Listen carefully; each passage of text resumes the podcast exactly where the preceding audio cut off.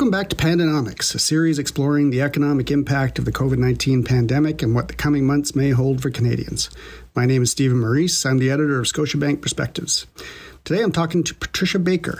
Patricia is a director of Scotiabank's Global Equity Research Department, whose focus is in the retail sector. Patricia, thanks so much for joining me today. Uh, thank you very much, Stephen, for inviting me. It's my pleasure to be here.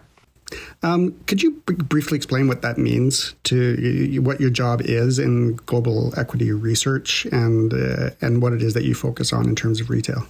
Oh, absolutely! I'd be very happy to uh, share that with you. It's it's it's a position. An equity research analyst wears a lot of hats, and it's a quite a varied position. But the primarily uh, the primary focus, rather, for an equity research analyst is to uh, un- understand, study and forecast uh, for publicly traded companies. And in my case, I look at the publicly traded companies uh, that are in the retail uh, sector and also some companies that are in the consumer product sector. And that entails, as I indicated, financial modeling, research on the industry, thinking about uh, companies' strategies, assessing the strategies, meeting with, talking with management, and assessing uh, their abilities and you know making a, a, judgment call on how they're running and operating uh, the company. And importantly, uh, that in, in, in the end, we write reports and make recommendations and forecast targets for stock prices, which are then uh, presented to uh, institutional uh, and retail clients, but primarily institutional uh, money, ma- money managers. We typically will write reports and make uh, presentations. Uh, at the end of the day, it's our job to uh, inform, add value, and hopefully make it easy for the clients to make money by picking the right stocks. hopefully that helps. Right. Yeah, no, that's that's great. And is your focus primarily Canadian, or, or is it global? Are you looking at sort of the retail sector everywhere? That's an excellent question, and quite frankly, the primary uh, scope of my coverage is for Canadian uh, retailers. I also cover some U.S. retailers. Uh, additionally, a number of my companies have operations uh, globally. So, at the end of the day, in order to really understand retail in Canada or in North America, you really need to be up up to speed on what trends are happening elsewhere uh, in, in, in the world because what might happen might, what might be happening in China, what might be happening in Europe gives you a preview into what might uh, be coming to uh, North America and Canada. So right. even if you're focused on a specific country, you really need to be aware uh, of retail trends globally.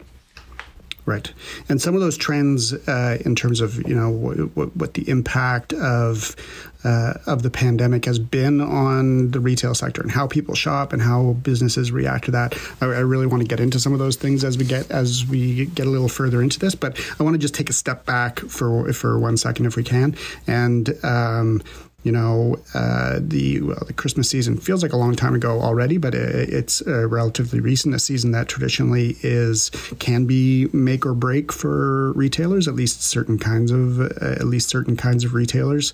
Can you talk a little bit about what uh, what Christmas 2020 or the holiday season 2020 uh, looked like compared to others, given the impact of of the pandemic? You're absolutely right, Stephen, that the fourth the fourth quarter or the holiday season uh, is critically important, and there's a high degree of seasonality for most retailers. And I'm afraid I'm going to have to give you a little bit of a disappointing response uh, to your question. Uh, clearly, everybody wants to know what holiday 20 uh, looked like and how it showed up in the P&L for retailers. But the nature of publicly traded companies with with the holiday season would have ended at the end of December and their fourth quarters typically end either the end of December, end of January. So we don't actually mm-hmm. get the, the, the, report card, as it were, until late February, uh, early early March. But I will share with you some of my thoughts. So firstly, um, and everybody is obviously aware of this, um, the retail holiday season for 2020 will be like no no other. Uh, certainly, mm-hmm. there will have been uh, a massive shift to uh, online. We, we saw that uh, occurring across the board as we moved through the pandemic. So I think there would have been a tremendous shift. Uh, it, it, certainly in, uh, in in in in twenty in twenty twenty, and then there's likely to have been a very different sort of product assortment that got purchased um, in in 2020, you know, accommodating, you know, the big change in behavior and the shift to work, work from home and, and, and people's desperate uh, search for ways to engage in, in differentiated uh, leisure activity. But maybe I'll try and give you a snapshot through the lens of, of, of three companies that have uh, reported that will give you uh, somewhat of view. The first one is mm-hmm. uh, Visa, and their holiday sales were up, or, or takings were up of, of over 5% year on year. Uh, and, and they mm-hmm. indicated that they had a very strong um, holiday uh, spend, particularly uh, from online. Also, uh, Apple reported the, their fourth quarter, and they indicated two things which are relevant to the retail sector. Number one, they had record number of device act- activations on in the Christmas break, so that's giving you an indication, you know, that technology uh, was probably a, a, a, a high uh, gifting uh, item uh, in in uh, holiday 2020. They also indicated that they saw 30% year on year growth in wearables home devices and accessories. Again giving you a glimpse into where people are spending uh, money. Now h&m uh, they are a large global uh, uh fast fashion retailer. They reported their uh, uh, fourth quarter results, but that was a quarter that ended November 30th. But they also pro- provided some indication of what they saw in the holiday period. And the story there is very different and not surprising. Their sales from the 1st of December to the end of January were down 23%. And that mm. primarily reflects the fact that 1,800 of, of, their stores were closed globally, representing 36% uh, of, of the fleet. They also pointed to the fact that they are expecting higher markdowns uh, in the holiday uh, uh period, you know, as they re- uh, engaged in sales to try to uh, um, clear inventory. They, like many others, are expecting to see some recovery through the year as lockdowns ease. But the big question on on there is, you know, when exactly will that happen? So hopefully that gives you some sense of what the holiday might have looked like. Unfortunately, I can't give you the actual picture. Right, for sure. And some of those, the examples that you gave are are interesting and kind of segue into what I was going to ask you next, which was about winners and losers. And it sounds like, at least during the holiday season, so Apple, as a representative maybe of the technology sector, uh, um, doing quite well. H and M is a stand-in, I guess, for the for the clothing sector. Uh, not so much. Are there are there other broad areas within uh, within the retail sector uh, that have been that have seen wins from from the impact of the uh, of the pandemic uh, versus those who have who have been maybe more broadly speaking no, losers. Uh, absolutely, um, everybody's well aware of the fact that the grocers were big winners from from you know starting uh, last March as the big shift to eat eat uh, at home. Uh, you know, saw people engaged in uh, much heavier uh, uh, uh ba- grocery baskets. When you think about it, the average family, if you had a working mother and a working father and, and children going to school, the number of meals that would have been eaten at home would be a lot less than they are when both parents are working from home and the school the, ch- the children are being homeschooled. And you know, for an extended period of time, families were cooking three meals a day, seven day, seven days a week, which caused a, mm-hmm. a, a, a, big boost. And of course, the grocers were winners also because uh, restaurants uh, were, were, cl- were closed, uh, closed down under various degrees of lockdown, also, you know, uh, contributing to greater, uh, greater food shopping. There are other winners, though, too. If you think about um, like a company, I'll, I'll, use Canadian Tire as an example, but companies who sell uh, um, sporting goods, uh, who sell exercise uh, equipment. There was a run and shortage on bicycles uh, in this in this in the spring this year. There's been mm-hmm. uh, uh, people who not not being able to spend on entertainment, not being able to travel, having incremental uh, funds, uh, spending on their their homes. So we've seen, um, you know, home improvement uh, uh, retailers do well in the pandemic. Here in Canada, with the big, you know, people are are are, are, are trading homes, moving out of uh, more dense areas. Uh, and so a, a company like uh, Sleep Country, which is Canada's largest mattress retailer, you know, saw a boom from uh, the the pandemic. So definitely there's there were winners uh, from the pandemic, and we, we will, you know we'll have to see how how they capitalize on that going forward. But at the end of the day, the winners are the ones the winners have won because they pivoted very quickly to ensure that they were were up and running on home delivery and uh, curbside pickup, which is which was uh, critically important.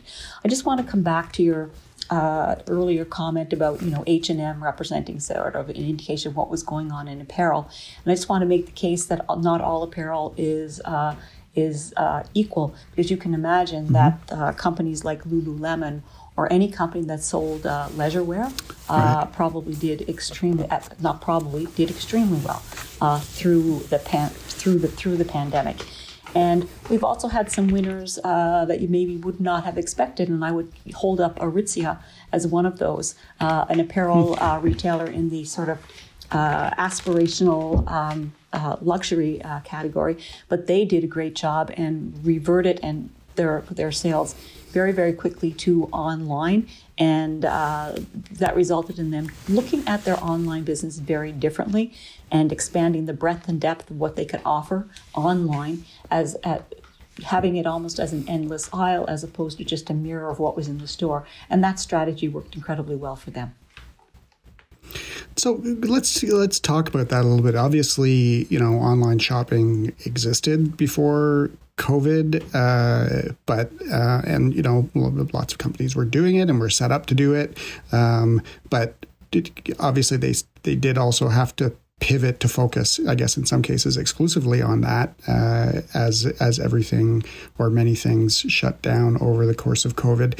What are the what are the big changes, the big trends in in shopping, in the way people go about getting the things that they need that have been uh, either caused by or accelerated by uh, COVID over the past year? I mean, just saying online shopping is sort of obvious, but are there other examples of ways companies have pivoted and and adapted to this new environment? Um, well, you know, given given that in a lot of uh, jurisdictions non-essential retailers were not allowed to be open for certain periods of time.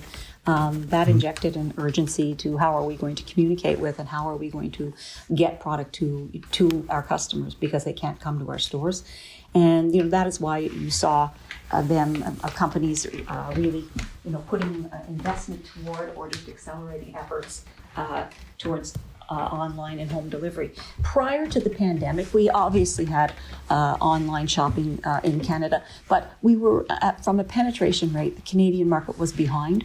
Uh, certainly the Chinese market, and certainly and, and behind uh, the U.S. market, and most company executives that you speak to would speak about the uh, online surge in demand uh, in uh, through the pandemic as putting them two to three years further ahead than where they thought they would be in 2020. In other words, they were hitting levels that they thought they might achieve in 20, 2023 or 2024.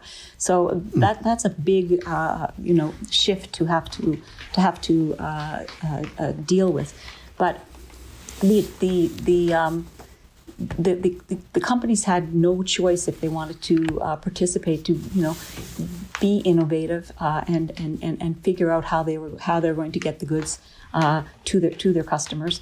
And if the customers can't go to the store, then you know it is uh, curbside pickup or uh, home home home delivery. Mm-hmm. And it, just in terms of home delivery, I mean, obviously, uh, it, it, seems obvious anyway. Uh, it speaks to my personal experience mm-hmm. uh, that Amazon has been a huge beneficiary uh, of uh, what's taken place over the last year. Uh, endless boxes with their logo on it all over the place and stacking up in post offices and everywhere else. So, I mean, that you know, obviously it's because they have the capacity to deliver things and to do that quickly, but it also means, I guess, taking market share from traditional retailers, or at least uh, taking some margin from them because they're the, sort of the middleman for the purchase of it. Is that going to be, uh, you know, is that permanent, or where Amazon will be dominant uh, in in that space, or is it possible for other retailers really to sort of reclaim it to deal directly with customers and and deliver things and provide the same sort of speed? Oh, excellent question. I will just rephrase what you said. Amazon is dominant, period. Mm-hmm. Amazon, though, is not dominant in every category. And the, for a retailer to compete with, with, with Amazon, they need to have uh, a brand or a product that uh, Amazon does not have. Uh, and that's why, you know, uh, developing uh, good relationships, customer relationships uh, with your customers is, is, is critical towards, you know, success going forward. You have to stand for something with your, with, with your customers and have a product that they, that they really like and, uh, you know, and, and, and feel comfortable ordering for you from you and you know you have to deliver a an almost flawless and seamless uh, omni-channel and online delivery experience and there are a number of companies that can can do that. I think that amazon will continue to grow but amazon will not leave every single retailer in its wake. And here in canada Amazon is is is nascent really when it comes to uh, online delivery of groceries. So you know that's why you know we've seen such growth uh, from uh, you know the, the the large players in Canada, including uh, Walmart, uh, Loblaw, uh, Metro, and Sobeys Empire uh, ex- you know, explosive growth uh, delivering groceries to home. But it, it, it's it's all about the brand and, and the connection with uh, with the consumer.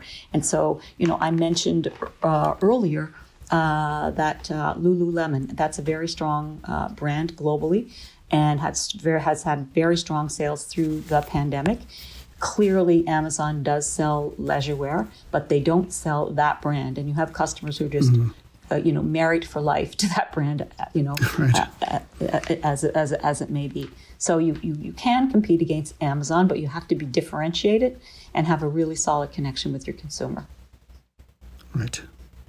Okay, one last question. I guess I'm going to ask you to put on your prognosticator hat. Um, difficult as that may be, because there's all kinds of variables and unknowns, how quickly the vaccines will roll out, how much longer uh, lockdowns in various places will will remain in place. Um, but all that being said, uh, how what do you see as the outlook for retail? And if you can, you can subdivide that if you want to or not uh, into different into different sections. But um, it, is it going to be sort of a frightening beginning of the year with an upturn, or uh, how do you how do you see sort of the rest of 2021? I think I think uh, 2021 is going to be uh, a year of, if, if, if we're if we're lucky, a year of two tails. Uh, so the first half, or the first maybe three quarters of the year, is still going to be fraught with uncertainty because we remain under uh, lockdown, and uh, we have we have approval for vaccines, but we do not have the vaccines in, in the arms of all the Canadians. And until that time, uh, you know, people are going to remain very focused on safety, on convenience, health and safety, and will remain cautious. So that's going to impact uh, uh, retail.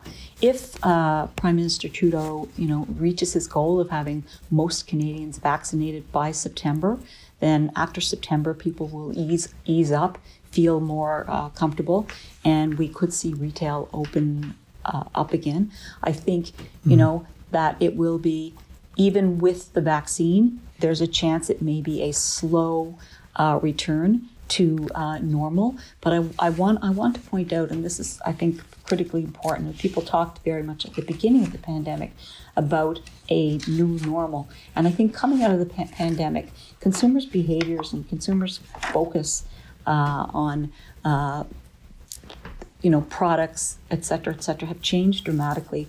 And I think what we're what I think through through this you know eleven month now uh, uh, uh, COVID situation, I think people consumers are reevaluating what they need, reevaluating what is essential, and also re- reevaluating who they want to do uh, business with.